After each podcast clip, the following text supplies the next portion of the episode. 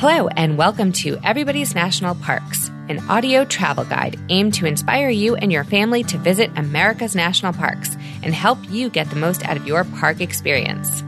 This is your host, Danielle. This episode of Everybody's National Parks is brought to you by Trip Possible.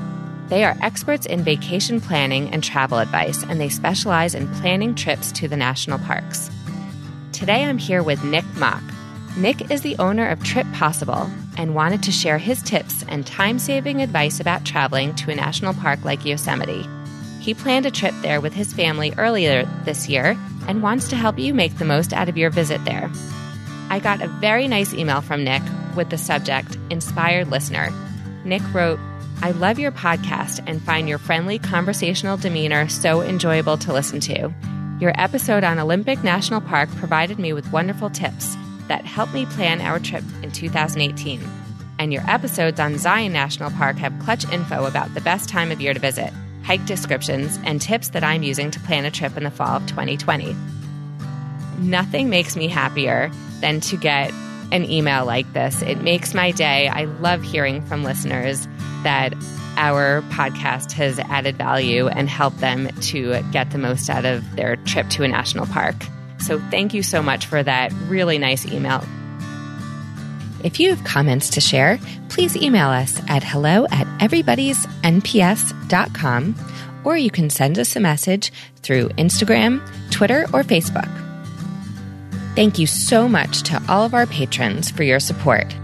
Now, let's get to the conversation. Thank you so much for that really nice email, Nick. And I'm so happy to be speaking with you today. Yeah, thank you so much for having me, Danielle. So, Nick, what inspired you to start Trip Possible? I've always been an enjoyer of travel and loved going on my own family vacations when I was growing up. But recently, you know, in, in seeing what my family and my friends have, you know, a lot of them work so hard to earn vacation time at their jobs, but then they never end up going on these trips. They never end up using that time because they just get scared and maybe a little bit daunted by the logistical challenge that goes into planning a big family trip or a you know a vacation to a national park. There's a lot of details that go into planning such a trip, and sometimes it, it ends up looking easier to just push it off than to make it happen. So that is a little bit of a bummer to me because I know how special it is to be on vacation and make memories that truly last forever. So really it comes down to me being the kind of person that likes seeing people happy and making them happy. And vacations are usually filled with happiness. So I wanted to use my skills as being someone who's very good at details and logistics and spinning that into a way to help people. And it happens to be a fun way because you're sending folks on vacation. And it, how should a family start in planning their national park trip? Do you have some sort of a checklist or a recipe for planning a trip to a national park? There's really no clear cut recipe because it all really starts with that individual and their family. So I really like to start by listening to what people want out of that trip and then beginning to plan. I think you do a disservice to people if you aren't a good listener, if you jump right into solutions before you hear what it is they want to do and what they want to get out of their trip. But I think the natural tendency is attempting to do as much as you can because traveling to a national park, you know, can often take you to the other side of the continent or the country. So you feel like you need to make the most of your time there.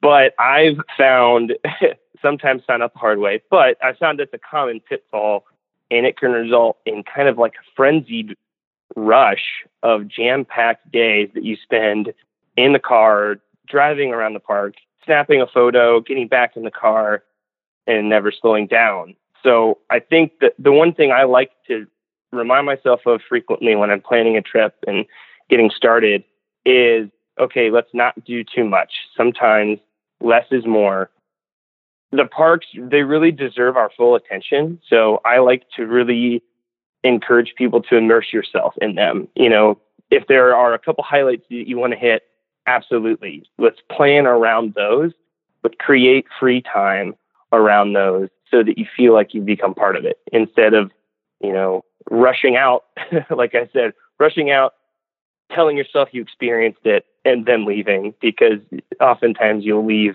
a little bit disappointed that you almost forgetful about what happened. So I guess that's that's where I like to start. That makes a lot of sense, and um, we travel the same way. We try to anyway, and um, not overwhelm ourselves. So, how do you determine when the right time is to visit a park?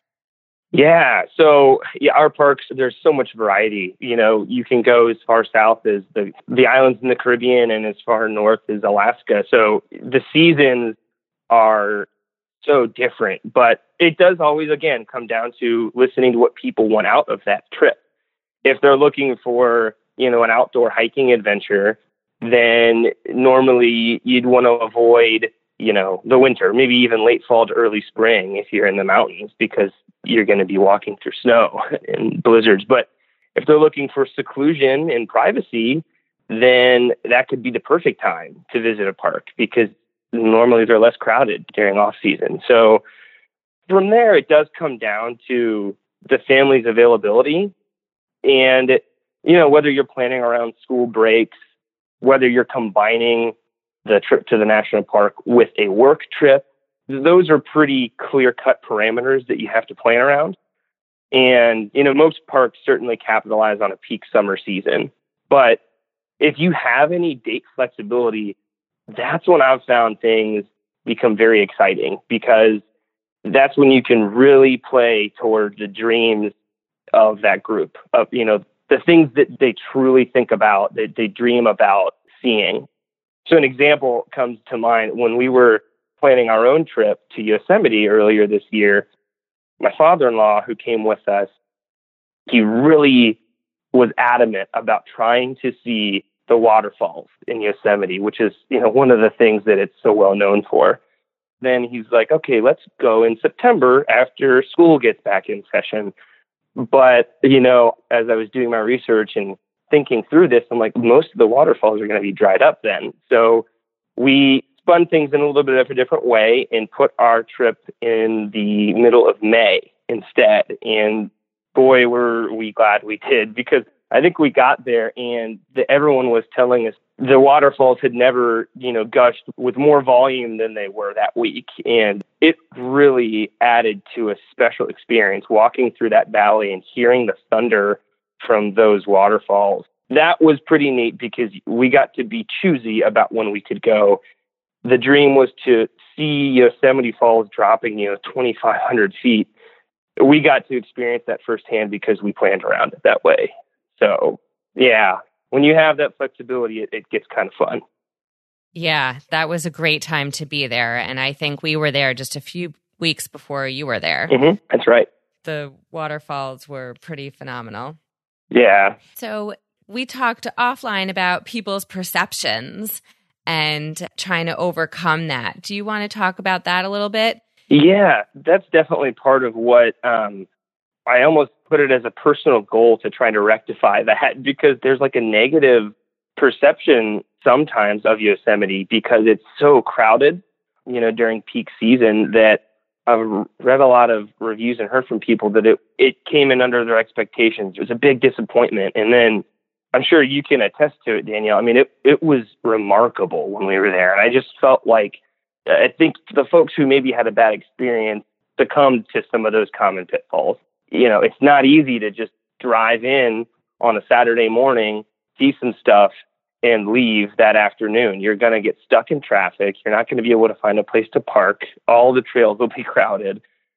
So, yeah, that was a little bit of a bummer when I read that. So, I definitely took that into account when I was planning the trip to Yosemite too, to make sure that our days weren't too packed with time in the car, but we were also trying to get into the Yosemite Valley, obviously the most popular part of the park, we tried to get into the valley as early in the day as we could, not waking up at the crack of dawn, but certainly trying to get in there maybe before 9 a.m. That helped us find a place to park, start our hikes, and start our visit to, you know, nature centers before most people had made their way into the park. So, and that made just for a nice, pleasant start to the day. And I really kind of enjoyed being in the valley as the day was starting, kind of, you know, you see the place wake up and come to life. And that, that was super special. I thought that was such a fun thing.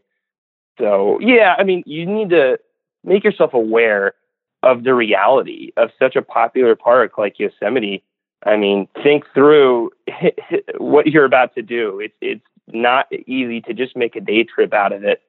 So, yeah, it's all about just setting the bar realistically. You talk about watching the valley wake up, but it sounds like you didn't stay inside the park.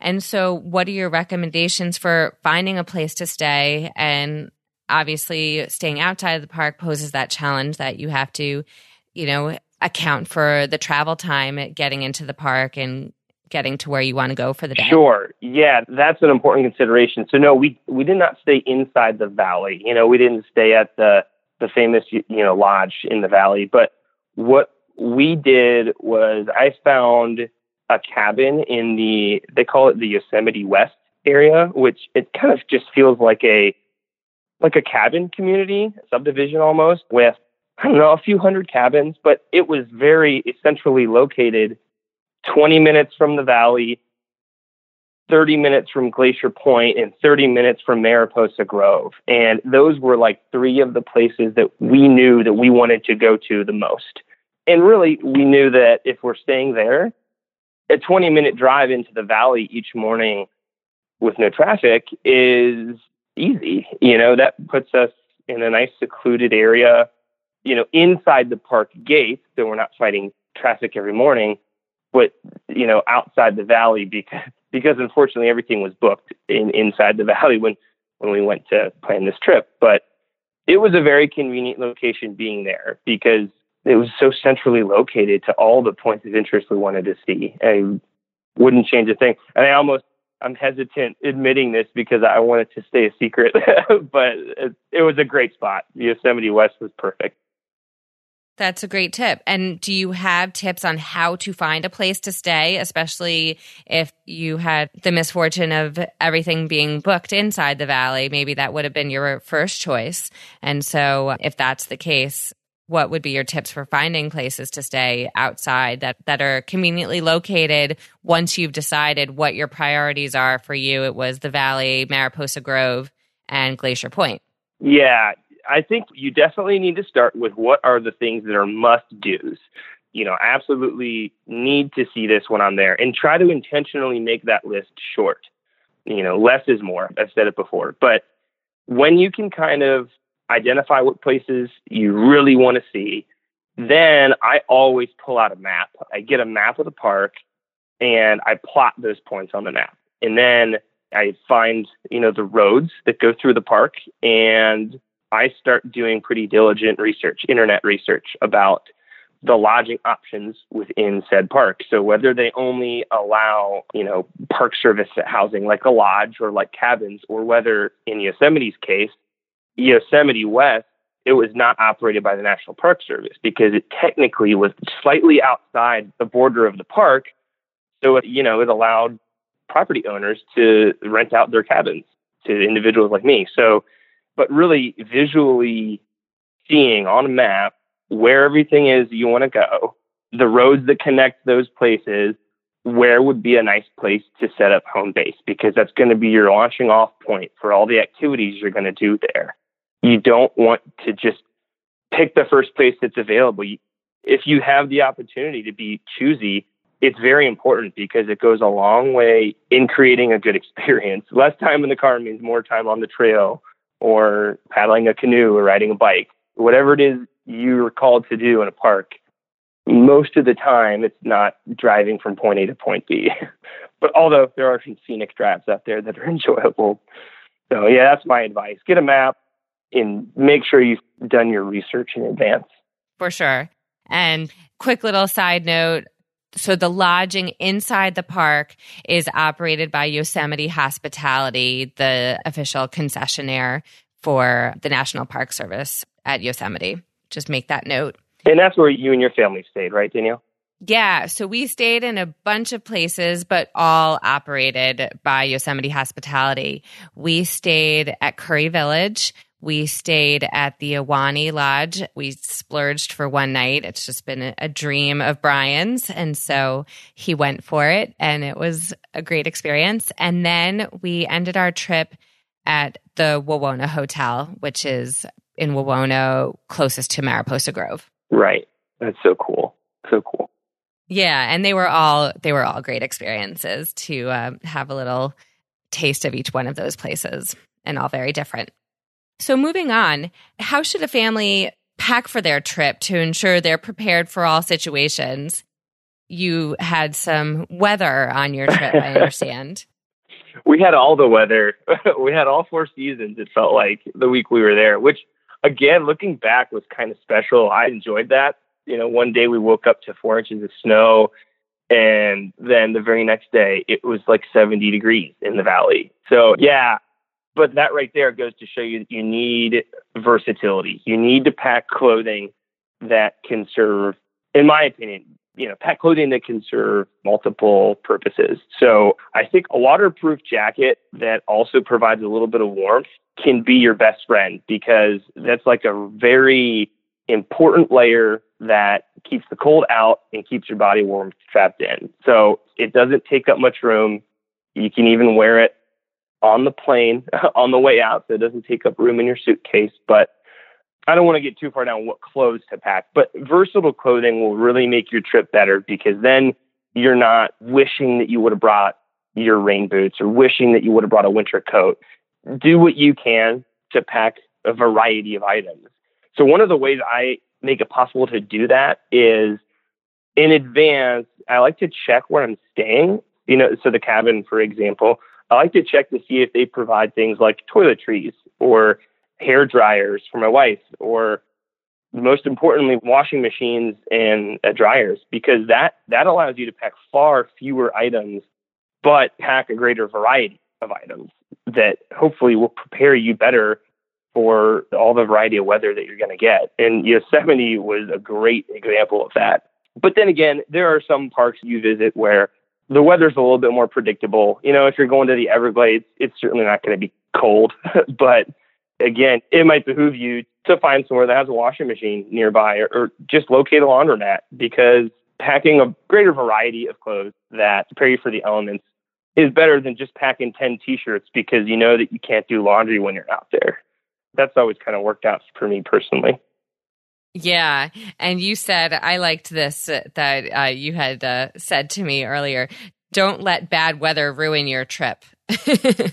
right. There's no, what's the quote? There's no such thing as bad weather. There's only bad clothing. right. Right. As long as you're prepared.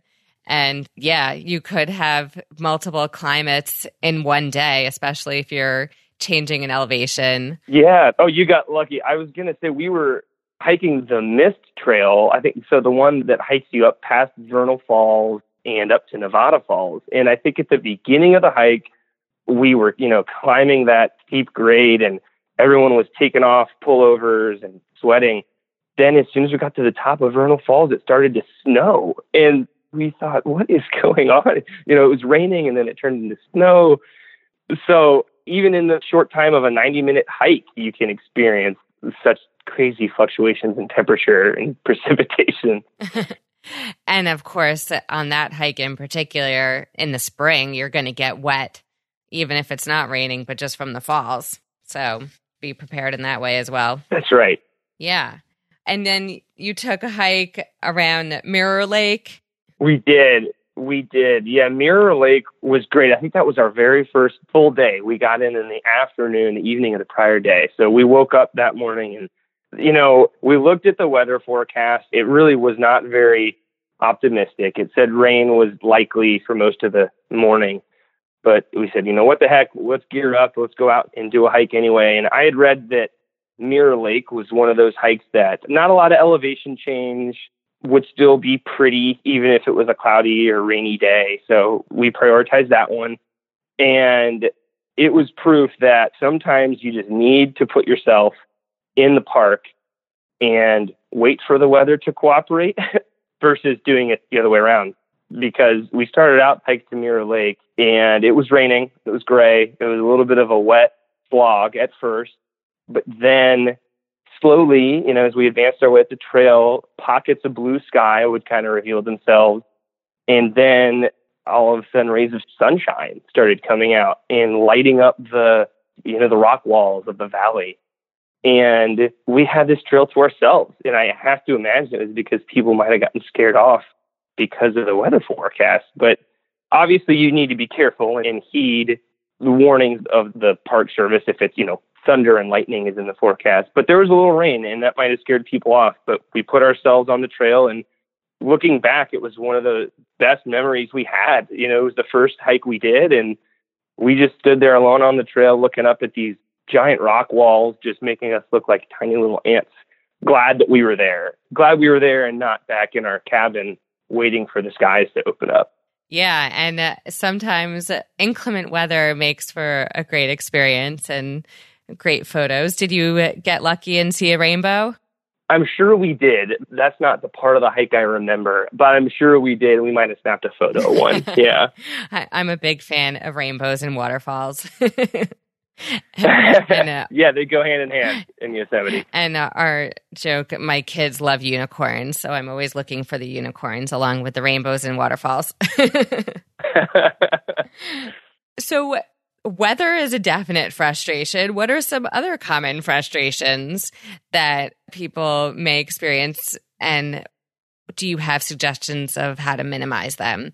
Sure, definitely. So, I think a good problem that the National Park Service is having is that it's growing in popularity. You know, visits are, are climbing. A lot of people are going to the parks, but, you know, there's limited ways to get there. So traffic is common in the most popular parks, especially during peak season and on weekends. So sometimes it's just not avoidable, but if you're trying to sneak in a short visit to a park, sometimes you don't have the luxury of choosing what day you go. But you know, when you do, I don't want to beat a dead horse, but getting there early is always a good idea. You're going to beat most of the lines if you can get into Yosemite, for example. Getting into the valley before 9 a.m. was a big reward because you're beating most people to the points of interest. And you know, not that not that crowds are always a bad thing. I, I really found that most people were were pretty respectful and you know there for the right reasons, and everyone was there to to enjoy the park, but sometimes it's a nuisance. I mean, most people have seen, you know, the photos of lines of traffic through Yosemite Valley or lines trying to get into Zion National Park in Utah. And that's not how you want to spend your time. But I would say in those situations, try to avoid setting deadlines for yourself. You know, saying, "Oh man, it's a, it's already 10 a.m. We were supposed to start the hike before nine, oh, we're way behind, and oh, this day is just not going to go well. And I think if you try to avoid that pitfall, you'll be rewarded with, okay, it took us longer to get here, but we're still on a spectacular hike. We're in an incredible place with incredible views. Maybe that just means you don't get to do as much as you wanted to that day, but psychologically, try to stay positive. and that's that's so much easier said than done sometimes. But if you want to try to avoid that, then yeah, earlier in the day, weekdays are undoubtedly less crowded than weekends in most parks, especially the most popular ones. And then I would say if you find, like in Yosemite, if you find a parking spot, leave your car there and then take the shuttle around, you know, to get from point to point. We did that, you know, just looking at what the park looked like by lunchtime, it was a madhouse. And I was glad that we had a parking spot and were able to work our way through the valley on the shuttle system. And, you know, Zion does the same thing, and I'm sure plenty of places do. So, yeah, the National Park Service does a really good job of trying to preserve the natural places in their parks. And I think what they've done is try to improve the transportation within. So it, it's a hard thing to do, but they've done it well. So use the shuttles when you can. Right. Were you uh, pretty much in the middle of the village where you parked, or were you outside the village? Yeah, no, we were in. You said you guys stayed at Curry Village. I believe that is actually where we parked a couple of the days. We parked there and started our hikes from there, and you know visited the nature center. And then when we were done, you know, in, in the late afternoon, that's where we went and picked up our car. But the shuttles run throughout the valley floor pretty consistently, pretty regularly. So I think what we did was try to park on the far end of the valley because that road system on the valley floor is, is one way traffic for, for most of it. So, you know, once you go too far, you have no choice but to work your way back. And by the time you loop around, you know, there may be no parking spots. So yeah, we tried to go as far out there, park your car, and then you can always use the shuttle to make it back to other, you know, other attractions from there. Gotcha. And so you had all seasons you talked about, and you said that you would check the road conditions every day. And what situations did you have there? Did you need to have chains at some point? Yeah, you're right. In a place like Yosemite, snow can happen on the same day as sun. And they did, yeah, they put on a chain requirement one of the mornings we were there. And I had read in advance that's a possibility, you know, in, in May. So we had gone into the park. I think we came in to the park from the south through the city of Oakhurst and just stopped at an auto parts store there, you know, talked to the guy and said, what do I need to buy in order to be chain eligible, if you will, you know, pass the requirement for having tire chains. And he, you know, gave me, I think it was maybe a $60 set of tire chains that go on your wheels. And we had them in the car in case we ever needed to pull them out. And we did that morning in order to get into the valley. We needed to have chains on our vehicles. But then they lifted it by maybe lunchtime because everything had melted off. The, the snow had melted. And because we had opened the chains and put them on our car, we couldn't return them, which you are allowed to do if you don't end up using your, your chains. But so on the way out, you know, when we were leaving Yosemite, we found somebody at a at a convenience store who was heading into the park, and we just gave him our chains and said, "Here, use these. if you need them, have these." So yeah, it, it's always good though to think ahead, and they they do have a hotline. Yosemite does that they update every morning with with road conditions, with trail conditions, with weather for that day. And I, I definitely dialed that hotline re- religiously leading up to the trip and then every morning because that's another thing that not everybody does. And that could lead to a bad experience if you're stuck in a traffic jam because the road's closed. And you can always look ahead and make that plan accordingly. That is very smart. That's a great tip. And um, not one that uh, others have mentioned. So thanks for adding that. So, what tips do you have for planning out the itinerary? There's a lot of different things to do in Yosemite and in many parks have different things. So do you have suggestions on how to go about planning the itinerary? And you've already said don't try to pack in too much. Yeah, yeah. Don't try to do too much. Sometimes immersing yourself in one beautiful place is enough, and just letting that soak in can be important. But at the same time, let's just say you have limited time. You know, the best of us, sometimes we only have a day or two to experience a lot sometimes it's a logistical process that you need to look through. And I always look back at my map and I'm, I'm thinking, okay, if I want to see Glacier Point in Mariposa Grove, you know, in, in one day, how do I go about doing that? What's the drive times like? Where should I go first? It's almost like you have to really place yourself there and imagine going through that day. Because once you get there, it's not like you're going to hop out of your car take in the view, snap a photo, and leave. It's important to stay and experience it a little bit. So when planning an itinerary, it's okay to put on multiple items, so to speak, on that list, but flag a couple as optional. You know, it's no big deal if you say, oh, we didn't get to Yosemite Falls today because we spent time looking at Vernal Falls or we spent time walking along the Merced River instead. And that was more important to us. You know, it's okay to not get to everything on the itinerary, but every itinerary I plan for people, it's always going to be flexible. It's based around flexibility and being able to still walk away happy if you didn't check all the boxes. So maybe I would say maybe ranking things in order of importance is a good way to go about doing it too. So it's a good thing to think about. And do you have one or two highlights from your trip to Yosemite that you want to share? Yeah, sure. I'll share a couple. I think the first one was that tunnel view shot, you know, the view that you get when you pop out of the tunnel and you see this sprawling view of Yosemite Valley, you know, right down through it.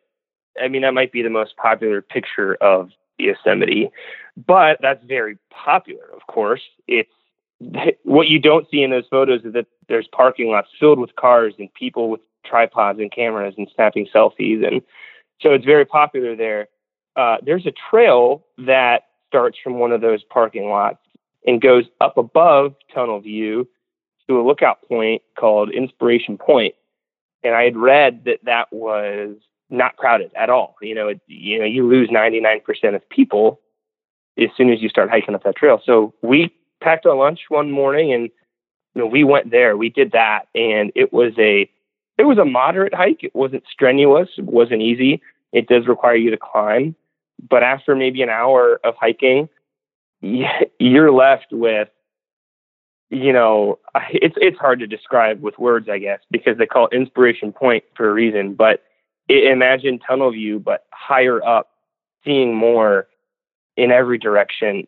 And then we sat there there were four of us i think we sat there and ate our lunch while we just took in this incredible view of the valley. And all the sounds kind of of the cars down below they disappeared and you're just left with the wind and the distant sound of the waterfalls echoing throughout the valley. And that was kind of a moment that we all look back on and laugh about because it was just so surreal. that was, and I think the the other thing later that day, I think we we went back to our cabin, and our cabin had a hot tub, and that was intentional. We found one that had a hot tub, and we all you know warmed our aching muscles in the hot tub while it then started to snow like peacefully. So we're then all of a sudden just sitting here and it's it became winter for a little bit as we're looking up into the pine trees above us and snow's falling down. It just made for a very special day and I think that's kind of what what I take away from Yosemite is just a reminder that everything is is so dynamic. It's always changing in that valley. You know, the weather is different every single day. The the valley looks different every single day. So yeah, it's such a special place. So many awesome memories of it. That's wonderful. I love that. It is special, and you could live there a lifetime, and still every day is different. Yeah. Yeah. well, great. Thank you so much for sharing that. I really enjoyed hearing that story. How do clients work with you? Sure. So I have a website, and it's mytrippossible.com, trip possible two P's. But I also have an email, and that's nick at mytrippossible.com. So they can reach out to me. And I really just like to pride myself on being a good listener about what it is they want first. And I, I don't like to call myself a, you know, a travel agent or anything like that. I, I'm really just someone who's very good with details and wants to help you create a special trip for yourself or your family or your, your group. So that's how they would get in touch with me. But then from there, it's, it's really just kind of like a one-on-one personal relationship. I'm almost your personal travel assistant, if you will. Unlimited back and forth talks about what it is you want and, and how I can help. That's great. Well, we look forward to having you plan one of our upcoming trips next year. So thank you so much, Nick, for joining me. And I will have links on our website to My Trip Possible. And I will also include that hotline number that you mentioned for easy access. For sure. So thank you so much for joining me today. I really enjoyed talking to you. Yeah, I enjoyed it too. It was fun to think back about this trip. It makes me want to plan another one. so, yeah, we, we might do that soon. Great. Thanks, Danielle. Thank you.